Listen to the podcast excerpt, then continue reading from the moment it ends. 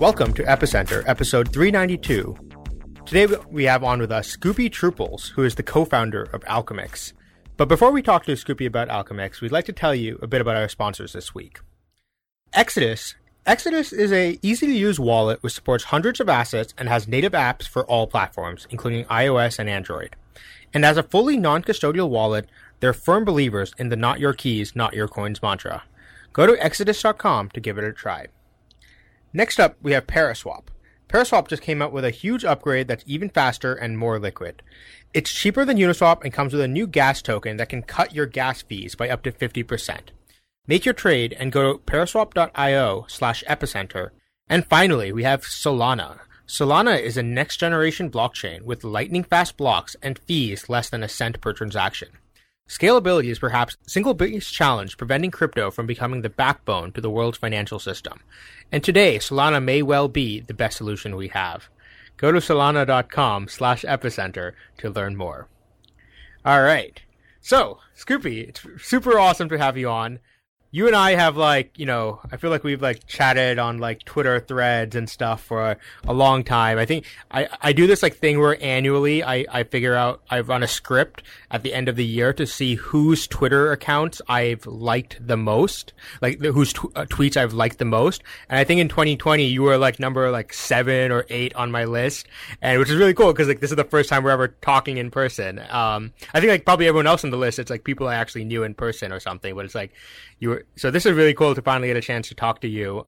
So yeah, can you tell us a, just a little bit about yourself and like you know, I mean, uh, okay, what one thing that people can probably obviously tell is Scoopy Trooples is probably not your real name. So uh, tell us a little bit about how you got into crypto and why you use the name Scoopy Trooples.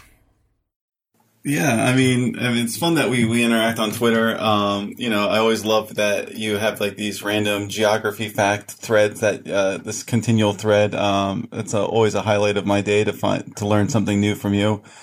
Um, but how did I get into crypto? Yeah, um, so it was. I mean, my journey like all the way started back in I think it was in 2011 and when I heard about the the Silk Road for the first time there was like a giant expose um, it was like on, on Gawker and all sorts of internet websites and you know I, I got interested in it and I um, downloaded Tor browser and I went to the Pirate Bay and I found a website where I could buy Bitcoin and I was like right about to hit the buy button, and then I was just like, nah, I don't think I'm gonna do this. This is weird. This this internet money stuff, you know, it, it sounds dumb. And then I backed out.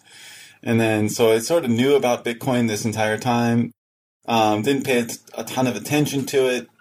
And then like in 2013, like a family member's like, yo, you got to get this Bitcoin thing. It just went up to like a thousand dollars. And I'm like, wait, what? Last time I checked it, it was like a dollar. And so I thought, you know, I just dismissed it. I thought it was a bubble. And then I felt really vindicated when it crashed, you know, and it was in its bear market in like, you know, 2015 and 2016. And, um, my, my wife was like, Hey, Scoopy, we need to do some investing and, you know, start looking into that stuff. And at this time I was like, Oh, I wonder about this Bitcoin stuff. I know I was like following that a while ago. How's that doing? And uh, I, you know, I went down the rabbit hole and I learned more about it, you know, on a deeper level. Um, and I was like, you know what, let's do this. Like, you know, screw stocks. Let's let's go into Bitcoin. And so late 2016, I got into Bitcoin. And 2017, I did what everyone else did, and they, you know, spent a lot of money on ICOs and coins that have fancy infographics that make it look like they have an ecosystem, but they really don't have an ecosystem at all and then eventually I just kind of gravitated more and more towards uh, Ethereum, especially towards the end of 2017 and early 2018 when uh, DApps started becoming more and more popular on Ethereum. Um, I think CryptoKitties was my first DApp, and then I played around with stupid Ponzi uh, money games because that was the only thing out there. Uh, in 2018, there was no uh, like DeFi. But at that time, like you know, even though these were like kind of stupid money games, it kind of got my you know my brain going like, whoa, you can do a lot of stuff with programmable money. And at that time, um, I wasn't a, a, developer, but I was like, you know what? Let's go in. Let's do this. And so I started learning how to code. Um, I became a web developer at that time. Started getting some jobs for uh, you know Web 2.0 stuff using React. And then it was uh, summer of 2020. Um, one of my friends that I, I met in uh, crypto discords, he's like, "Hey, I need a front end developer for this app I'm making." Um, and at the time, it was called CheeseFi. This was uh, back in June, before sushi, before yam, before any of the food token craze hit. We had CheeseFi, and um, it was actually very similar to uh, what ended up becoming Alchemix it had some some pretty key differences um, that we decided uh, that we, we realized that would make it like non-viable as a platform. Essentially, what we would do for CheeseFi would you be you would uh, like lock up a DAI for between ten and hundred days, and then you get this uh, cheese token in exchange for for doing that, and then the yield from your DAI would then go to buying off the cheese token from the market um, from Uniswap, and then we were like, you know, we thought it was a really cool model, but then we, we learned more about like MEV, miner extractable value, and sandwich attacks, and we realized that a lot of value could be extracted from that system. So we had to go back to the drawing board and create something different. Um, and then through that process, we we came across uh, you know what is now Alchemix. How did you kind of decide to go with the name like Scoopy Trooples? I think we actually were discussing this uh, right before the show. Uh, I think it would be really interesting to discuss with with viewers, like what what got you excited about that name um, specifically. Uh, all right, so um, in in Rick and Morty, there's uh, an episode where they go to Pluto, and because like uh, Jerry's adamant that it's a planet, even though everyone says it's not a planet, and like the ruler of that uh, of Pluto's name was uh, Scroopy Nooples and then later on, I like that name so much. I I, uh, I was playing Dungeons and Dragons, and I made this like silly character based off of uh, Scroopy Nooples, and that character's name was called Scoopy Trooples. And then when it came time to make my Twitter account, uh, my normal handle that I use other places was gone, and I was like, "Huh, what can I use?" And I was like, "Oh, Scoopy Trooples. That's that's a fun name. Let's go with that one. That can be my new handle." And thus, Scoopy Trooples was born and only blew up on Twitter recently, really, like in DeFi summer. I was like some nobody with like 100 followers for like the longest time.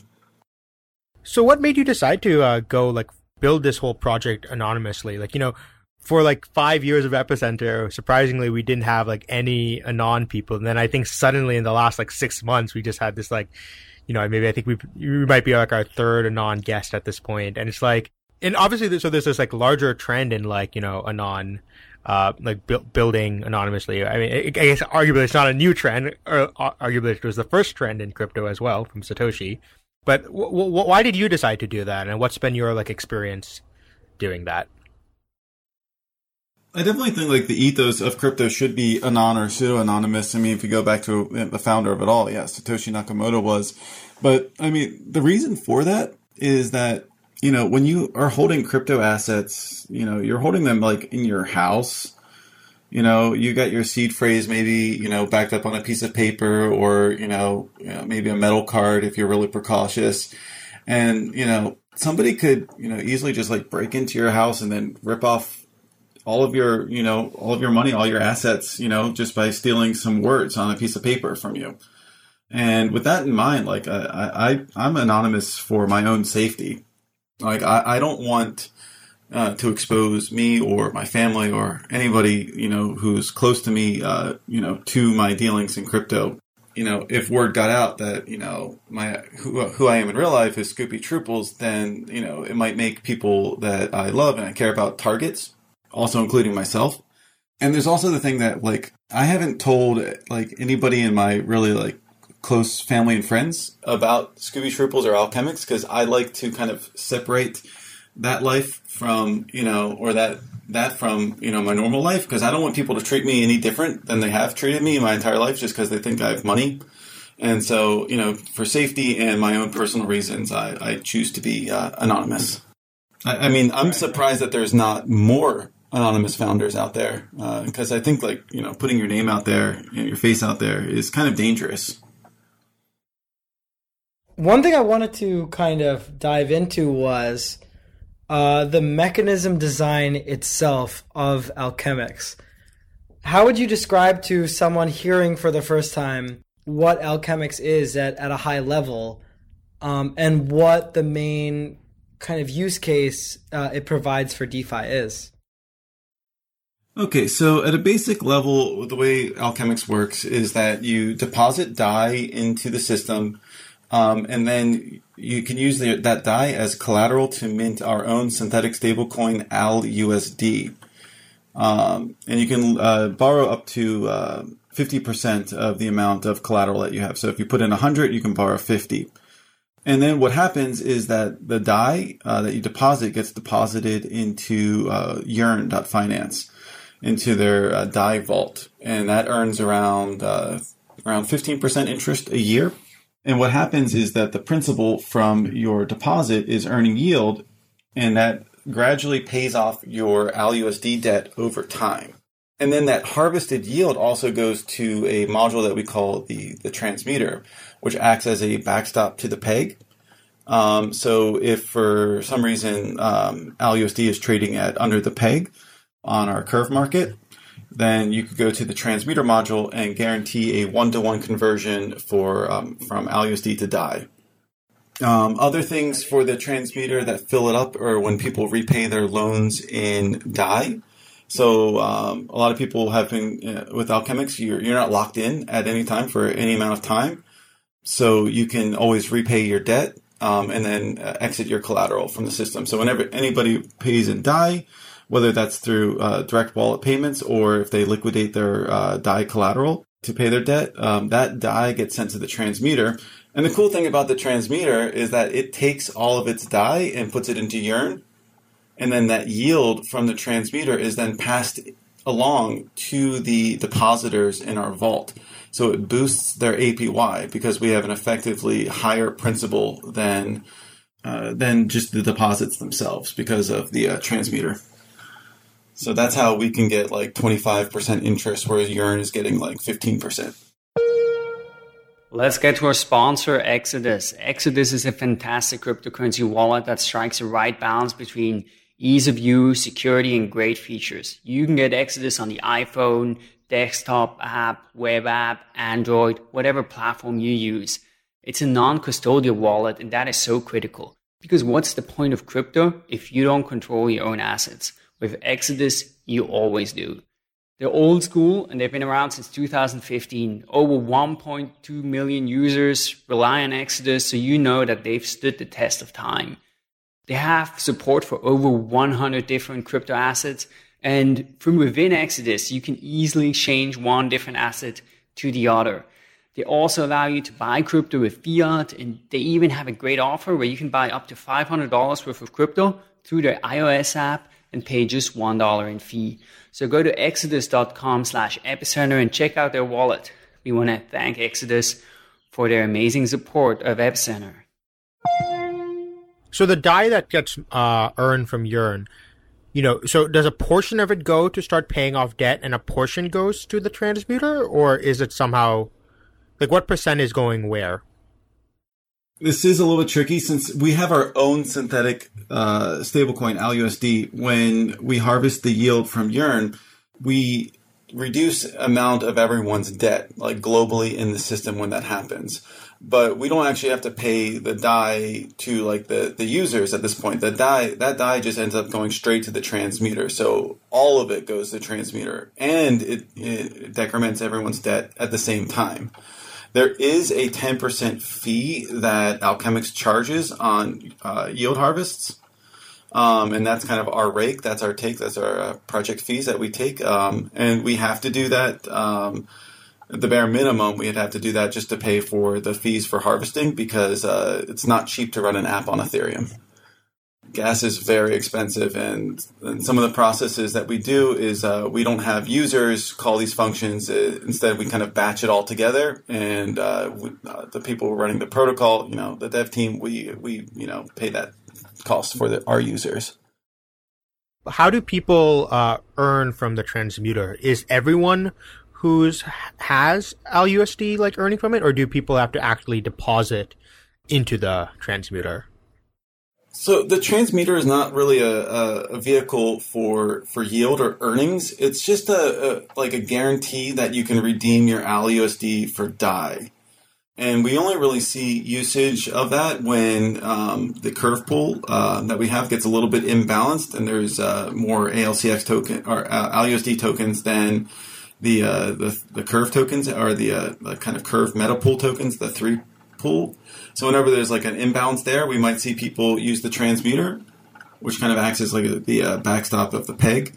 Um, but that that's like in the event that like uh, falls off the peg like really badly, then people could like buy ALUSD off the market, then uh, put it in the transmuter, and that could be like a source of yield if you tr- treat ALUSD as a bond.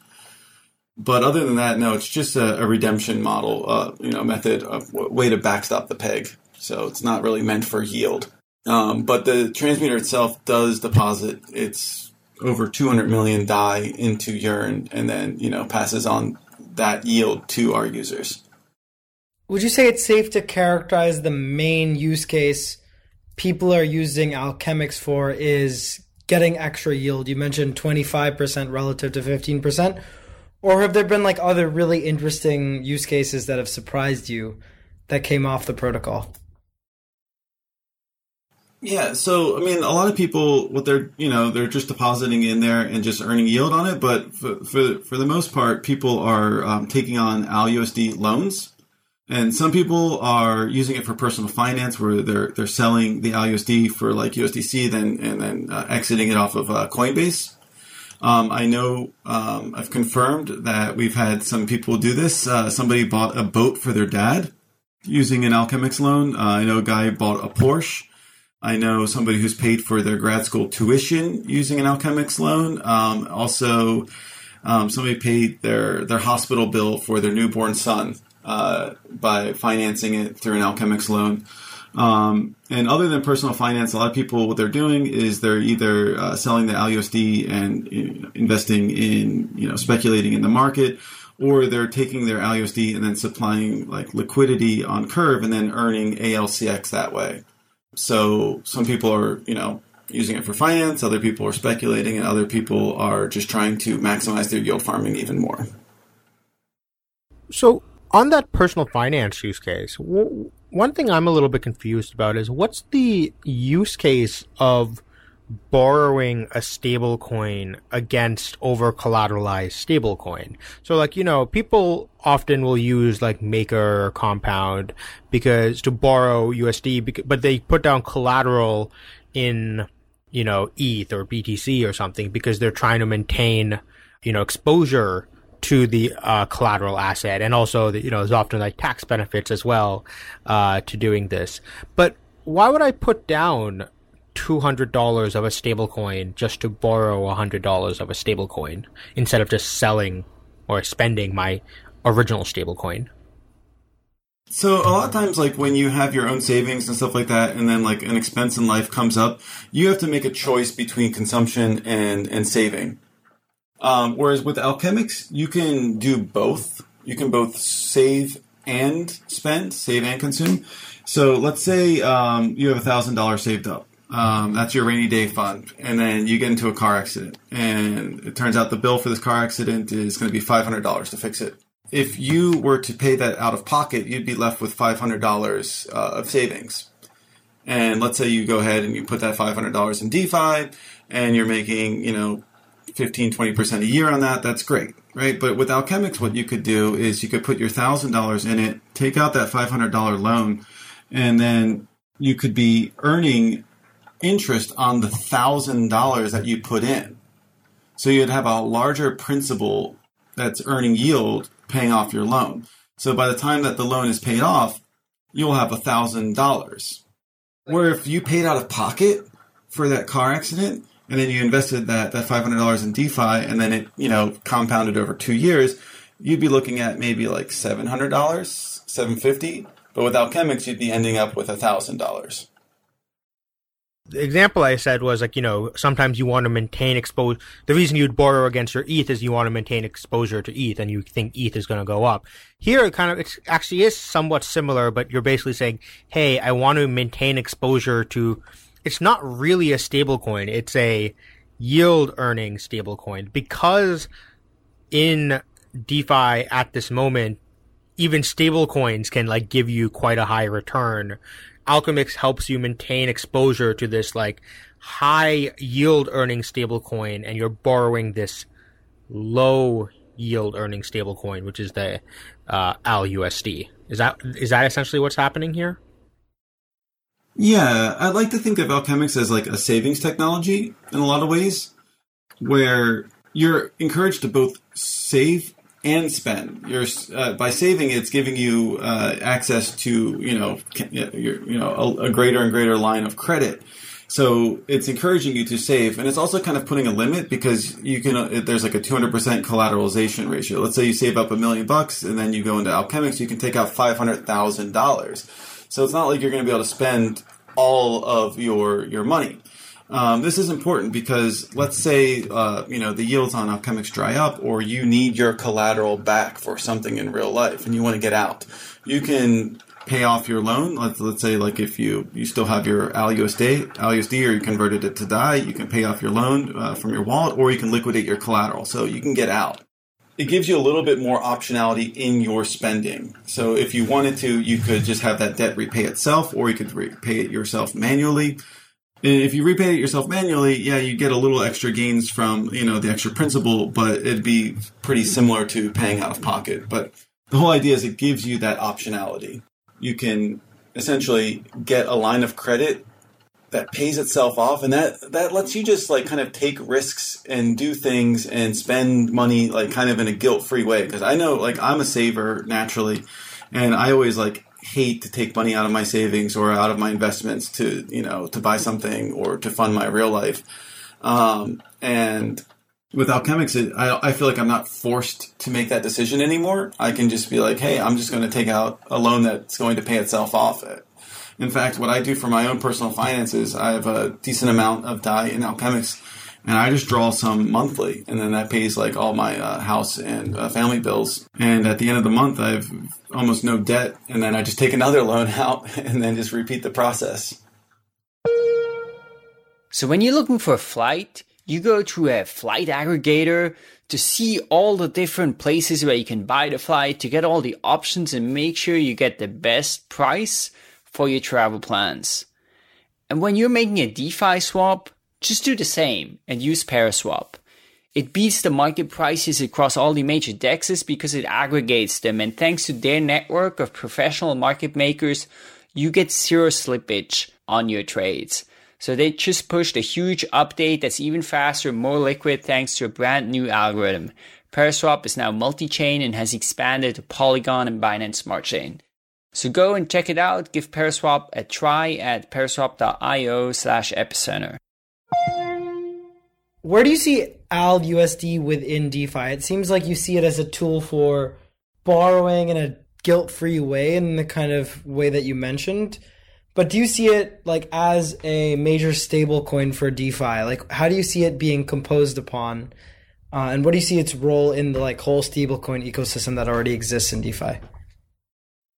Yeah, yeah, we're working actively on trying to get more integrations for ALUSD. Um, first step from that one is getting uh, reliable uh, uh, price feeds for ALUSD. Right now, we're only on the curve um, and uh, factory pools, and they don't have like any sophisticated uh, TWAPs or oracles associated with that. Um, so we're trying to work with Chainlink.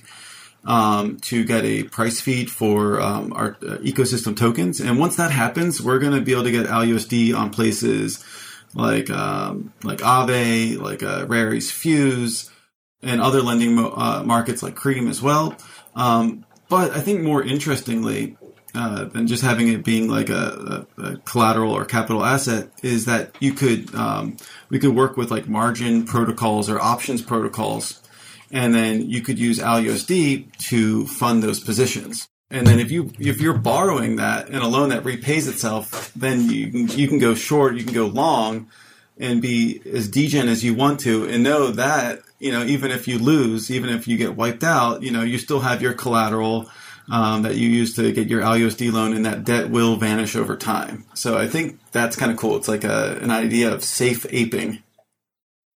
Could you clarify that again? So so uh, you think people can put down DAI and then borrow Alchemix, sell that Alchemix in exchange for borrow, borrow Al, ALUSD. Alchemix is the oh sorry yeah yeah, yeah. ALUSD. So so people can put down DAI into Alchemix, borrow ALUSD against it, um, and they can sell that ALUSD and buy with it options or some other kind of derivative instrument, and that's as you said, like kind of a guilt-free experience. Is that kind of what you're you're envisioning? Well, what we're trying to work for is getting um, ALUSD so integrated into DeFi that you wouldn't have to sell it for another stablecoin. Is that you could go straight into that options contract or into that margin position using ALUSD. That's that's the goal right there is to get to that point where it can start to be used across DeFi in different use cases and stuff. Because right. right now I can go to like Margin Swap, I can go to DYDX, I can go to you know various platforms and and lever you know my my my stable coins, so I can do other things in DeFi with them, right? And ALUSD does not have that just yet you know, because it's still early in the days for it. Uh, but once we get those integrations in, it'll, you know, start to drive more the demand side for uh, the currency itself because it'll have a lot more uses instead of just flipping for DAI or USDC or Tether and some other stable coin. And I think that's an important part of uh, having long-term peg stability is to, uh, you know, take care of that demand side essentially, if that happens, ALUSD is going to be competing then with things like DAI and USDC and stuff for like usage within DeFi. And isn't it actually going to drive down the the yields you can earn on like DAI? Because like you know, right now, let's say you know, right now, let's say on uh with with on Yearn, let's say put depositing in Curve is one of the highest uh sources of yield right? And that's because like you know one of the most incentivized pools on Curve is that like three pool uh, with DAI, USDT, and USDC. But now let's let's imagine a world where ALUSD becomes like you know the fourth big stablecoin in DeFi, right? Wouldn't that actually then drive down yields on DAI now because it's only getting a quarter of the Curve rewards rather than a third of them? And essentially, the question is, as ALUSD becomes more popular, doesn't that drive down the yields from other stablecoins? I think this is a really tough one to predict because, like, kind of what what determines the the yield of a stablecoin? There's uh, there's a ton of factors involved. Um, you know, a lot of that, you know, because Yearn uses um, seven different strategies in their DAI vault for, uh, you know, for for version two um, of their vaults and and one of the strategies is to, to LP into to that curve pool that you just mentioned. Um, but they also have a, a, number of other strategies. So I, I am not really sure that we would, you know, if LUSD became you know a huge market, you know, cap that we would dilute that. I mean, that's sort of saying like, you know, there's a stable coin out there, USDN, and that has like an insane amount of curve gauge weight. Is, is USDN taking yield away from DAI? You know, like, I feel like the answer is yes and no because they might be taking some of the curve rewards away from that that that that three pool curve and dilute and lowering the yields for DAI. But at the same time, then people also balance their positions based on the yield. So the market reacts to that. So the appropriate amount of capital will be allocated to places to get that yield. So if, if the desired yield is 10% and then you see it's 5% somewhere, you're not going to put your, your, your stable coins in there. You're going to try to find somewhere else. So I think it, will balance itself out. And I don't think ALUSD would have a major impact on DAI yields. I haven't given this a ton of thought, to be honest. I mean, I might want to come back and issue like a, you know, a deeper thought on this on Twitter for you sometime soon, Sunny, but my gut feeling is I don't think we would have any significant impact on DAI's uh, yields. That said, though, on version two of Alchemix, uh, which is uh, slated to come out in two to three months, we will be adding multiple collateral types. So you'll be able to put in DAI, USDC, USDT, SUSD, uh, you name it, any viable stable stablecoin that has some good on-chain yield. Um, they'll all be collateral um, assets for uh, ALUSD. So we'll be we'll be siphoning yield from all of the stable coins in the future someday. Let's get to our sponsor, Solana. Now, this is a special ad for me to read because I've been a deep supporter of this project since meeting the Solana team back in 2018. I invest personally in the project and my company Chorus One is super deeply involved in the Solana ecosystem, including running the biggest validator. So what's so cool about Solana?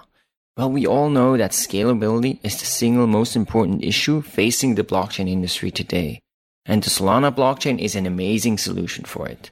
The network supports thousands of transactions per second with 400 millisecond block times and over 500 validators. The special thing about Solana is also that it's not a sharded blockchain.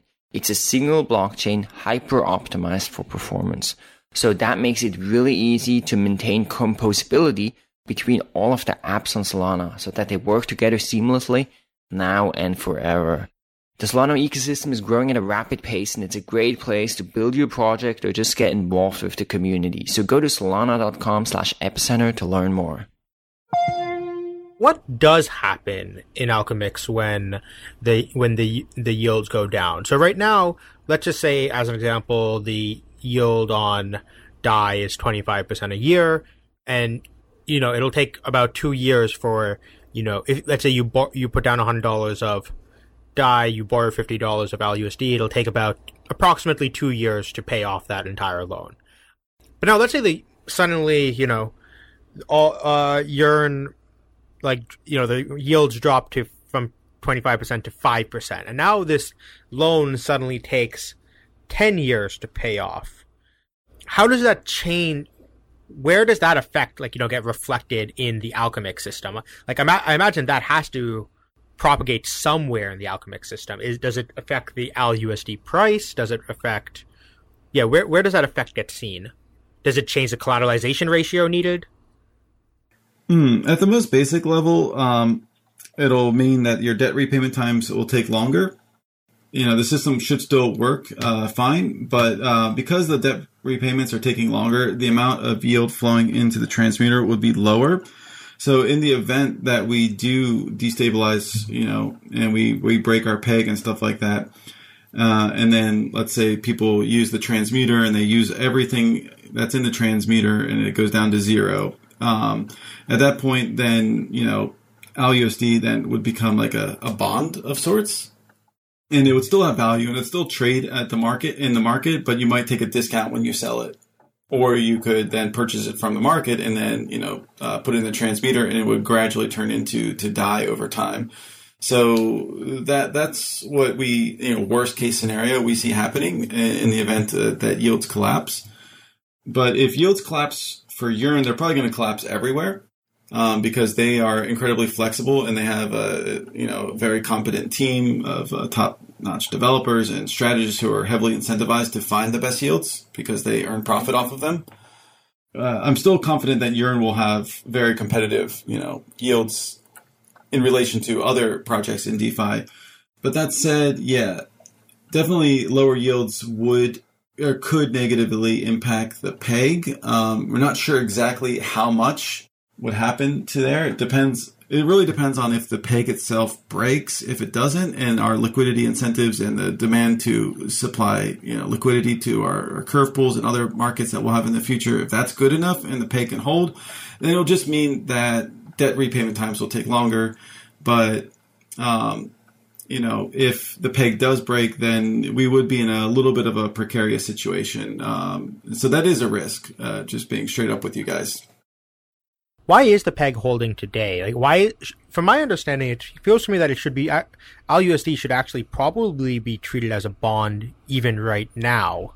So and so should probably be trading at a slight discount.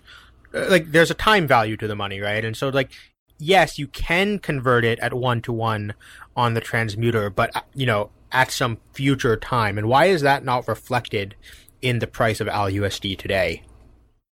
So right now, ALUSD, um, there's a supply of around 330, 340 million ALUSD out there, and currently there's around 220 million Dai in the transmuter. So uh, roughly two thirds of the ALUSD out there is backed completely one to one that you can redeem it. But the other part is is that these are over collateralized loans too. Like at the end of the day, so just like MakerDAO has over collateralized loans, just like Liquity has over collateralized loans, you know, we we kind of have the same thing. So it's not only like you know the the DAI and the transmuter that's backing it, but it's also the, the, the DAI that's collateral that's backing it as well. And the fact that people can, you know, repay their debt at any time. So like if you borrowed ALUSD and then you're, you know, you're trying to earn on it and then you see that, you know, its price goes down, you would just be like, all right, I'm going to take my ALUSD out and pay down my loan because these, these tokens aren't is worth as much. And, and that right there itself is, is a pegging mechanism because when you pay off with ALUSD, it destroys it um, you know, and then that takes it off the market and, you know, will help it bring it back towards more towards equilibrium. So I hope that answers your question. Uh, the other part of why it's holding the the dollar uh, peg so strong is yeah we are uh, incentivizing liquidity on curve. We uh, if you stake the the the, the ALUSD three curve LP tokens on our website, you can earn uh, close to forty percent uh, APY on in the form of ALCX tokens. Um, our audit from CertiK just came back, and that's going to allow us to get on curve.fi, and we'll be able to have access to the curve gauges as well. So that will um, add another source of yield for our stakers um, and uh, depositors. I think it's it's like the magic of the transmuter coupled with the fact that you know we have these liquid markets that are incentivized that is keeping this peg up so that makes sense that you can earn Alchemix tokens by like depositing into the Curve pool, but and, you know Curve heavily incentivizes things to be priced one to one. But at the end of the day, even on Curve, things can still be, you know, the price of uh, uh, ALUSD could still be less than one dollar relative to the other tokens in the pool. Uh, and as long as all you're checking is that, hey, is there liquidity in the pool? So why is no one arbitraging or, and like kind of even moving the curve pool to be at whatever like a properly priced bond should be? Um, I don't think there's really any incentive to, to do that. There is no ARB there, you know, for right now. And if you tried to manipulate it and, and bring the price of LUSD down, that would just completely get arbed away because people would say, hey, you know, I can, you know, buy, you know, ALUSD for 98 cents and then transmute it, you know, and get, uh, you know, a dollar for it, you know, for 98 cents. And they can get some instant yield that way. And we've actually seen that this week um, with the um, ETH crashing in price since uh, ALCX is tied to ETH in our sushi swap market. We've also gone down with ETH as well.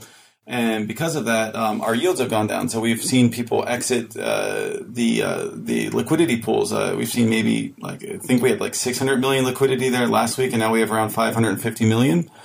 Um, and at the same token, um, since a lot of people were pulling out their DAI or their three pool curve tokens from that pool, uh, there was a bit of an imbalance in um, ALUSD went down to like 99.5 cents, whereas before it was uh, roughly like, you know, might, I think it was trading at a slight premium to DAI at the time before that. And then because there was that little ARB, uh, people were then starting to use the transmuter, and we lost, you know, transmuter had some funds uh, uh taken from it uh, during this uh, this period as well. Um, so, but the peg held. It's still very strong, um, and things seem to be uh, in an equilibrium right now, and we're not seeing those outflows anymore. So, I think that's just the system working as intended. How long does it take for transmutation? At least, like in that case that you talked about uh, with DAI peg breaking to like you know ninety five cents, um, or, or sorry, the AL USD peg breaking to ninety five cents relative to DAI how long does it take to transmute like ALUSD into DAI? Um, at minimum, it's going to take 50 blocks um, because we um, we put the um, distribution of the uh, the DAI uh, for ALUSD uh, depositors in the transmuter to take a little bit longer, so that way people wouldn't be able to like grief it if they like called harvest and then they could you know uh, then immediately get that DAI and you know so in order to stop that yeah, we have that split uh, spread over 50 blocks, but usually that happens whenever somebody those that will start flowing to your account when uh, we either harvest yield or somebody repays their debt and DAI. Now there is another function that you can use to transmute faster. It's called force transmute. It's kind of an, a, a, bit of an advanced uh, function. Um, and it's really only for Etherscan Pro users. Um, basically, you'd have to query an Ethereum address that's staked into the transmuter. it's possible that you can have too much Dai allocated to a position. Let's say I put in 100 um, ALUSD. Um, there's a little uh, box in there that says uh, the amount of transmutable uh, Dai I have. Um, if I have put in 100 ALUSD, then I have 100 transmutable Dai. It'll just uh, you know burn the 100 ALUSD and give me 100 Dai when I hit the transmute button. But it's possible uh, with our current design for the transmuter for you to have 100 ALUSD deposited and then have more than 100 ALUSD that are 100, more than 100 transmutable Dai. Um, I could have a million transmutable Dai. In fact, like on a hundred uh, position. And what you can do is you can force transmute somebody who's over allocated. And when that happens, all of their excess allocated Dai goes straight to your allocated Dai. So it's sort of like an incentivized cron job. Um, there's a handful of people we know in the ecosystem that kind of uh, take care of this, and they've been, you know, we, we don't know who they are, but they figured out this uh, this force transmute system and uh, they have been arbing the peg uh, here and there, which is actually kind of a service for everybody in the ecosystem because you know they're helping uh, you know bring stability to the price of ALUSD. We did try to implement that into the um, the UI, uh, but we were having some issues with our graph. And it wasn't reliable, so we just like cut it from the UI. But um, occasionally, what we'll do if we notice like you know, people like my, my DAI isn't transmuting. We'll, we'll force transmute a couple positions and then transmute ourselves. And then that will disperse the, the yield evenly to everyone else in the system kind of immediately at that time. Uh, sorry, w- one question. I didn't fully understand. What is the situation? How do you get yourself into a situation where the your DAI allocated is greater than your uh, ALUSD? How do you get into a situation where you can be force uh, transmuted? Um, so this was like a kind of like a computer science problem. Is that uh, imagine like um, you know the DAI that's flowing into the transmuter is like rain falling from the sky, and your staking position, uh, your your deposit for ALUSD is like a bucket. And of course, when the bucket's full, you would expect it to you know not overflow or anything like that. It would just be full, right? But because Ethereum is the way that it is, uh, and you can't like have like you know kind of code like self execute. You always have to like you know pay the gas and push that button to do it. We we, we couldn't find a problem or a solution at the time for uh, that terminal uh, terminality uh, for ending the, the the you know the distribution for people who are like um, overfilled. And so we were kind of scratching our heads. We were playing around with an epoch model and other things like that. And then um, one of our devs had made like a an app from like back in 2018 and it's like hey what if we repurpose this code for the transmuter and it's like well, if we do that then it's going to overfill and it's like well, what if uh, we turn you know an overfill position uh, let somebody else be able to uh, transmute that then we could just send the divs over or the uh, allocation over to them and that would be like an incentivized cron job and so we're trying to use crypto tokenom or economics to solve a a computer science problem, essentially. The good news is that in our version two, we have figured out this problem, and we're not going to have to do this uh, this awkward force transmute uh, kind of like you know workaround to get the system working, and it'll it'll just it'll just work, and it'll be simple, and it'll be nice.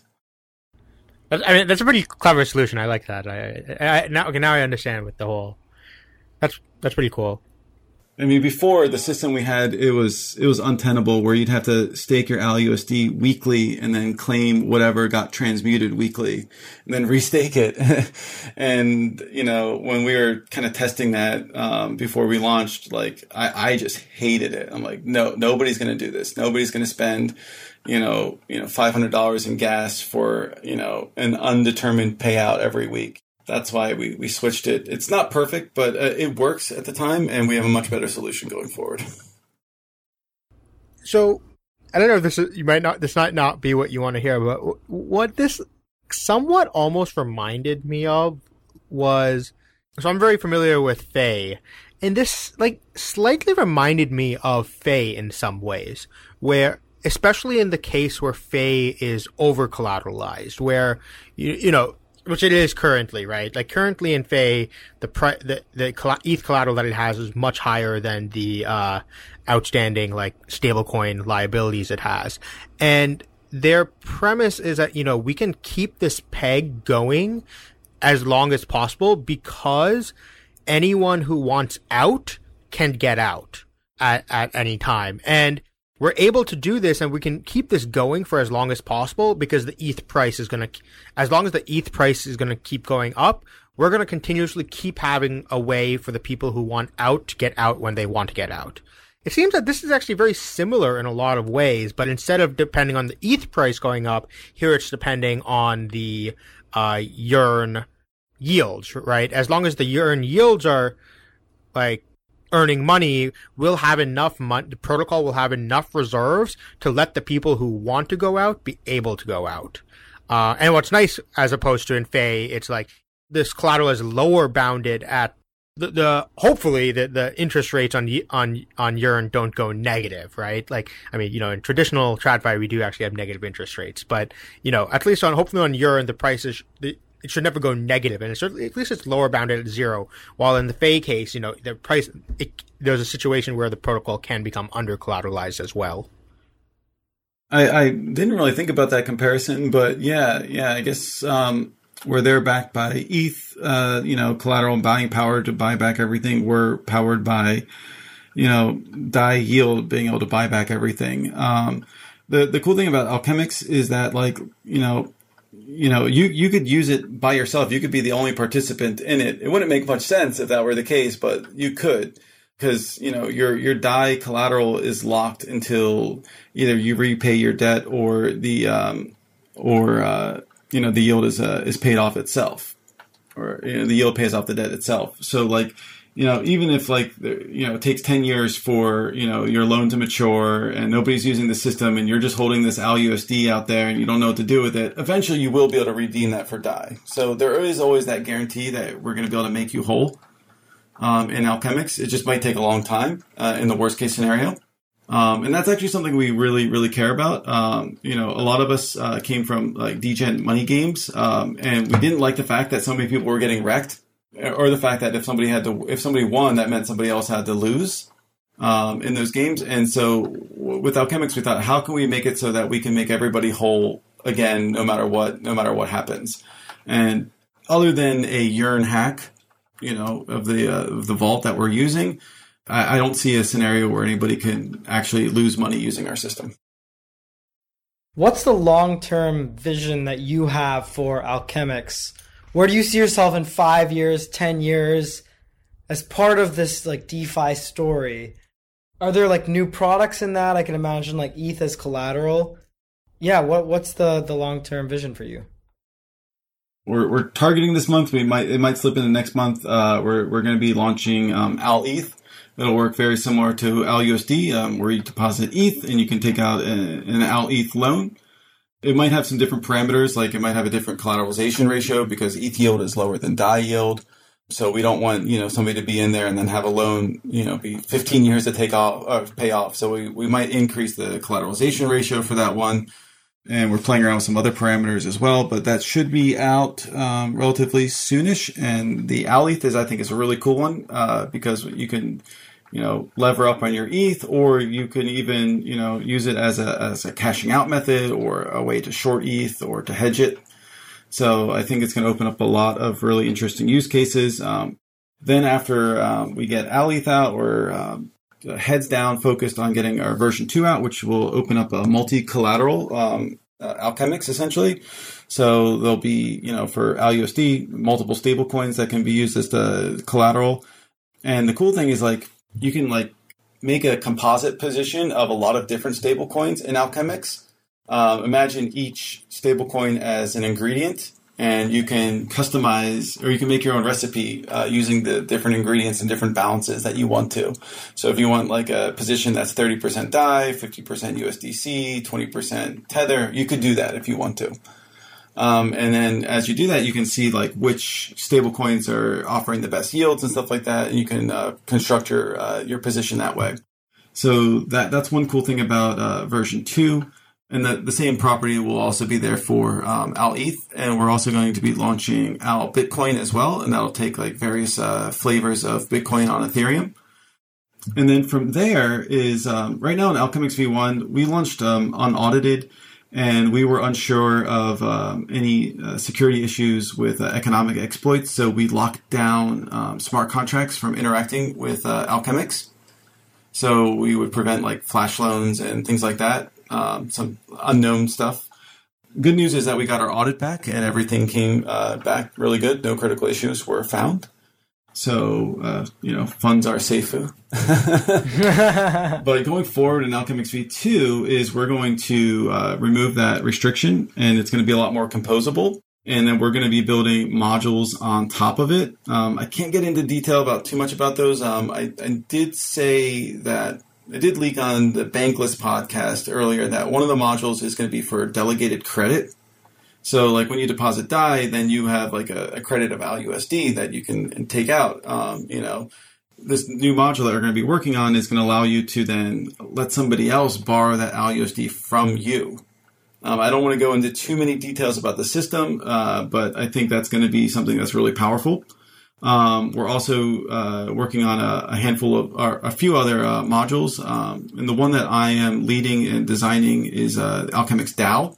Um, and that's going to bring a cash flow model to um, the ALCX tokens uh, and for, participants in the DAO. It's we're going to be experimenting with conviction voting, um, borrowing um, some of uh, the security module from Aave. So, like um, if something happens uh, to the protocol and we suffer a loss, um, ALCX takers in the DAO could get slashed and their token sold at auction to uh, make the protocol whole again. So there'll be, you know, security and an insurance model uh, baked into the DAO. And uh, it's going to be um, executing code, you know, so the DAO itself, right now we have a, um, a multi-sig uh, community and developer multi-sig uh, with the time lock and governance via snapshot, but the, uh, the DAO itself will, you know, execute the code unlike the uh, the semi trusted setup we have right now. Um, and so we're going to be uh, borrowing heavily from the Governor Alpha contract from uh, Compound. So we're going to be mixing all those things together to make something new. Um, and also the goal is to to gamify it and turn it into something kind of cool and unique uh, that hasn't been done before. So please look forward to that when it comes out after V2 later this year.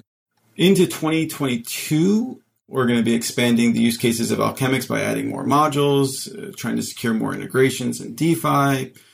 Uh, the holy grail is to get an Alchemix credit card where you could, you know, it'll take your stablecoin deposits and you'll just have access to this, uh, you know, line of credit that you can use for spending um, that actually might be in the cards. I don't want to say too much now, but yeah, we, we know some people that might be able to get this, uh, that get, get, get it going. And a lot of the members of the team are also really into um, NFTs and gaming and stuff like that. And that's something that I think our team, um, uh, as the Alchemix uh, you know platform matures, is uh, an area that we might start branching off into. One uh, area that we're really excited about is um, flipping the model of paying for games on its head a little bit and doing a, a form of stake to pay uh, to play, where you can leverage the actual Alchemix system to finance paying for games without actually having to, you know, purchase a game or, you know, having to un- pay for all these like, you know, microtransactions and stuff like that. Instead, you would just say, hey, I deposit a couple hundred DAI, and then I get to play this game as long as I have my deposit in there instead. So that's uh, something that we're, we're pretty excited about. Um, but that that's down the line um, as far as stuff like that goes. And then, you know, long, long term goals is, you know, for ALUSD, we we hope that we can become one of, if not the top uh, decentralized stablecoin out there. Um, it's sort of like a, a meta stablecoin too. In the future, it will be when we have multi-collateral ALUSD. So it'll be like a composite of all the the stablecoins. Right now, we have around 300 and uh, 330 million ALUSD out there. I think it would be really cool if we can get over a billion. Um, so that's uh, you know one of our goals is to get over a billion dollars of ALUSD out there, uh, if not more that could be cool. If we could take um, MakerDAO as the top decentralized stablecoin, that would be really cool. I don't know if we can get that far, but you know, that would be cool. And what do you see as some of the biggest risks facing you guys, especially from, uh, you know, what can competition do as well? Like, what happens if Maker says, "Hey, we're going to start taking Y assets"? So, like, you know, like a derivative of what of a yearn deposit and like accept that as collateral. How does that change the dynamics of the Alchemix system? Yeah, we're already starting to see that a little bit. I know Cream was uh, playing around with the idea of allowing Y assets as collateral. I think uh, Unit Protocol is also playing around with that as well. Um, but they still would be different from Alchemix uh, because when you borrow their their stable coins, you're still getting charged interest. Like if I borrow USDP, I'm going to be getting charged 12%. If I borrow DAI, I think it's something like 5 or 6% right now. I'm not entirely sure. Whereas with us, you, you're not going to have to pay interest on the ALUSD. Um, instead, your collateral is going to be paying off that that debt over time. So I think that's something unique uh, for Alchemix in the way that we constructed our system. Uh, that other people, uh, you know, they would either have to clone us to, to replicate it for for the, their own apps. But isn't this interest important in these systems? Because it's what helps bring the price back to a peg, and it's like or, or be, because if people like you know you you want to like kind of incentivize people to pay off their debt. And like having this interest is kind of what does that. Without requiring people to pay off their debt and like have an interest how do you kind of get people to want to pay off their debt yeah so if ALUSD is off the peg and it's uh, cheaper you you know and let, let's say like you borrowed it at one point and you sold it for a dollar and then later on it's like 97 cents you could be like, hey, I'm to, you know, buy this ALUSD off the market because it's at a discount right now and I can pay off my debt for cheap, like for cheaper than I would have been able to otherwise. Um, so that is a, a pegging mo- module or mechanism right there. And then it's just like, you know, arbitrage through the transmuter is, is the other um, aspect right there that helps uh, balance the peg out. And, and, the fact that, like, you know, instead of like people paying 12%, you know, for interest, you know, we're having that 12% paid by Yearn essentially. And then that's going into the transmuter. So that, that's, the, the transmuter, the money in there is sort of like this buffer that says like, hey, if, you know, the peg is, is, you know, you know, at risk, then people are going to go in the transmuter and then, you know, use that as the method to, you know, convert their ALUSD or they're, they're going to arbit uh, from the curve pool and stuff like that and make money off of it. And those, those, uh, together, they, they all, you know, so far, everything seems to be indicating that those uh, those mechanisms are working uh, to maintain the peg for it. I think one of the other things that makes uh, DAI peg so strong and SUSD always have a premium is the fact that you know they are in demand assets in, in DeFi, whether that's through yield farming or you know uh, using them as um, assets and other things um, or in other protocols. I think that's what you know is driving the the high price for you know the premium for DAI and the premium for uh, SUSD is the fact that they're useful and they're used everywhere. And I think if we can get that going for uh, then you know we'll have we'll take care of the demand side uh, of it uh, even stronger. So, is this going to be enough to incentivize uh, and, and, keep the peg strong long term? I am leaning towards yes, um, but I guess we won't really know until the bear market hits and we'll see what happens to the yields on chains. Um, like my worry is if yields go up like under five percent.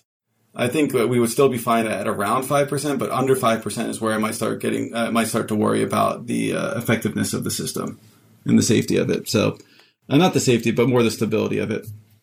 But I think if we take care of the demand side, then all the other fears about depegging are going to, you know, be diminished uh, significantly. Doesn't this also create like a free?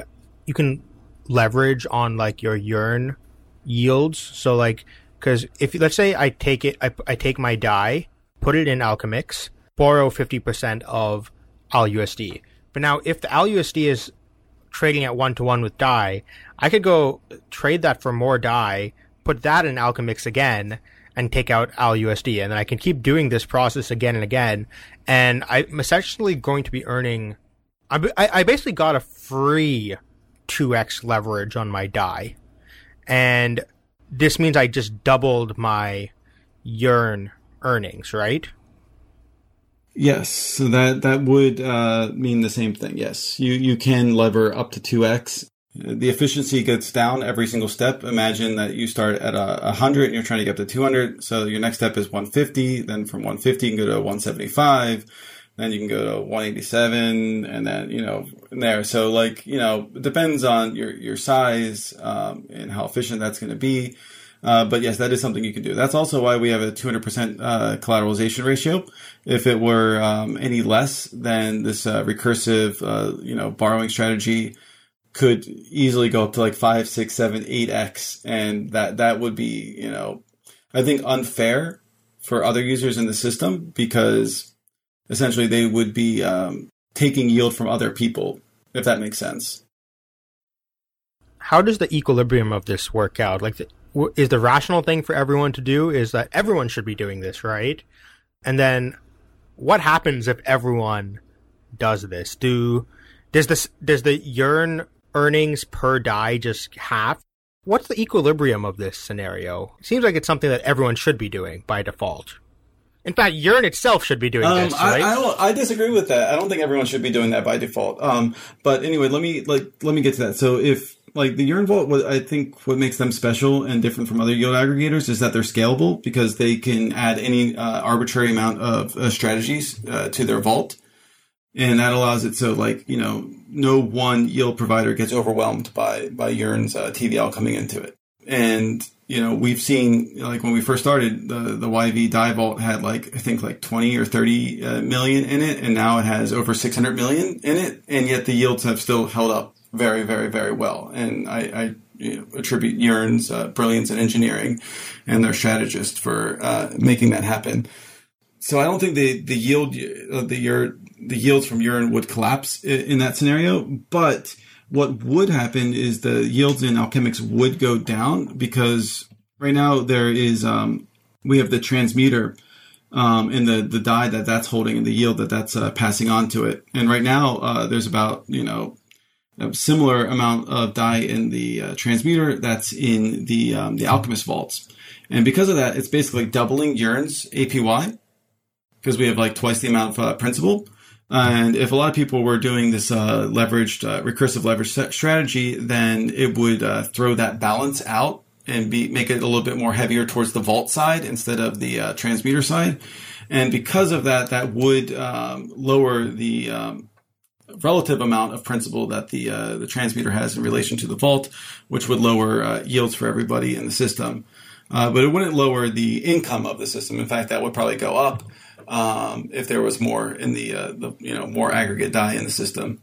And you know that that DAI that they're borrowing and that they're leveraging and everything like that that's still locked as collateral. So that's going to be uh, sending yield to the transmuter uh, this whole while and everything like that. So that uh, should work out.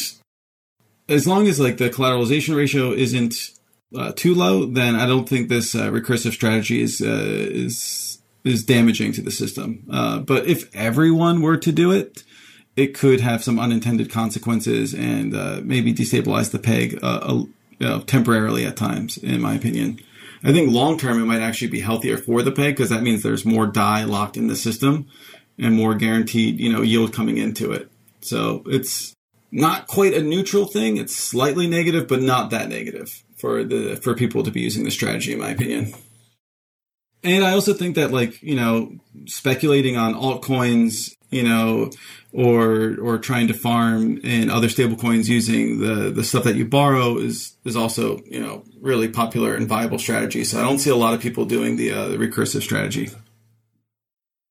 One question I had was about community.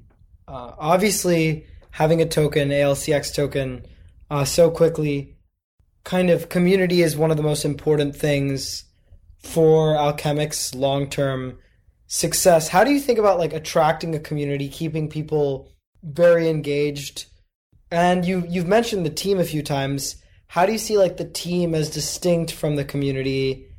And what's your long term plans for for decentralization and, and, and governance for Alchemix?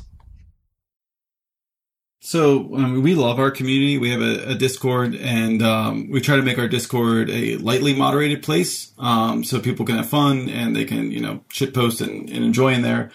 And we have lots of funny and silly emojis in there that people use and stuff like that. So uh, we, we, our community is really good. Our we have a, a community manager, um, Gorby, who set up our Discord, and um, we engage with them um, like daily. I get in there, answer questions, and, and, post along with everyone else. We actually even have a, a sub community that was created inside of Alchemix. They're called the Yunts. And uh, they just theorize like all this degen stuff that you can do with Alchemix and other apps in in connection with Alchemix and stuff like that. And they just you know, they post about it in a uh, degen channel in our Discord one way that we uh, engage them is that you know like us in the core team like we might come up with like a, a plan or an outline of uh, some things that we want to do or some changes that we make but then we'll uh, we'll go to the community in our discord and our forum and uh, we'll, we'll ask for comments. And then you know we'll we'll launch into a big debate and then we'll try to find consensus among everybody. And then um, you know once we have some good options or we have consensus, we'll take it to uh, the snapshot to um, to make it official, and then we'll execute, uh, you know, in accordance with the community's wishes at that time.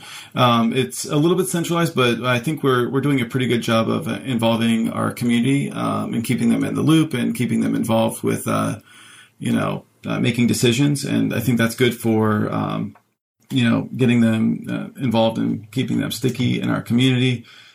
Occasionally, I'll go in there and I'll we have a tip bot and I'll, I'll make it rain if, if I'm feeling generous. uh, especially like if somebody's contributing, if I notice somebody has been like in our support channel and like, you know, been helping out a bunch of newcomers, like, you know, I'll, I'll throw them a tip or somebody makes a really dank meme, I'll throw them a tip, things like that. And I think stuff like that and people seeing like just like kind of random acts of generosity inspire other people to do that. So like what I've seen now is like people I've tipped for their work in the protocol are now tipping other people. So it's like this sort of like generous, or this virtuous cycle going on, and I think that's uh, helping our community um, a lot. Going forward uh, for Alchemix and how we're going to decentralize is uh, later this year we're going to be launching Alchemix DAO, and that's going to basically remove the dev stranglehold on power. Uh, so we're going to ditch the uh, the multi sig, uh, you know, and snapshot format, and it's going to go straight to like on chain governance and everything like that.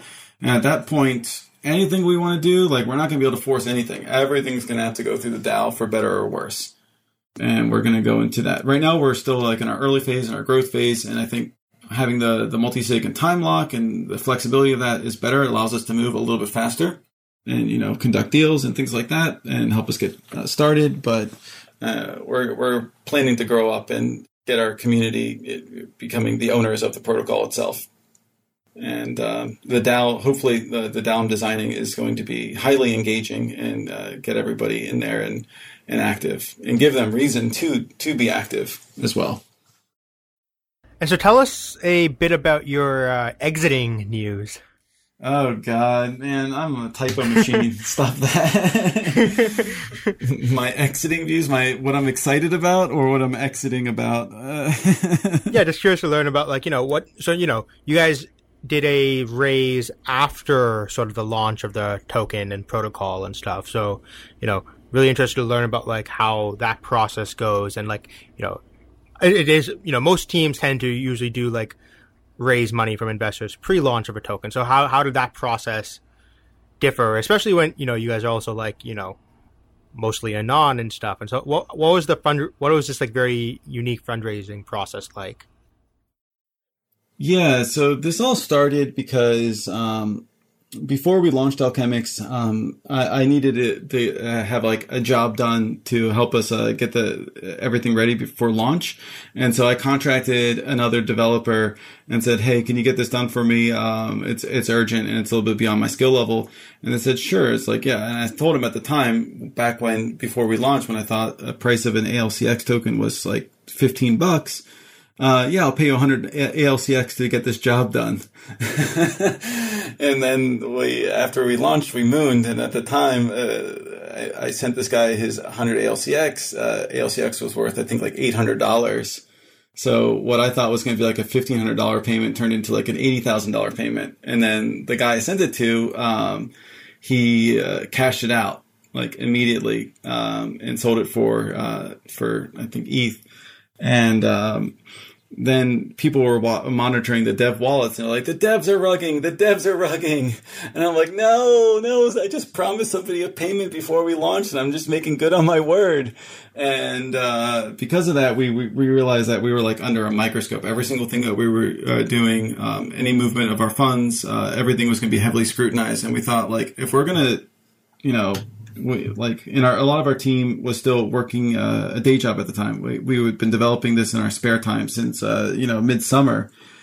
So for the team to quit their day jobs, they'd have to cash out some ALCX in order to have enough funds to you know support them and their families and stuff. And seeing the reaction to the market and the community when you know I, I sent those tokens to the other dev who cashed them out and they thought that we were rugging. I was like, we have to, we have a, we have to find a different way.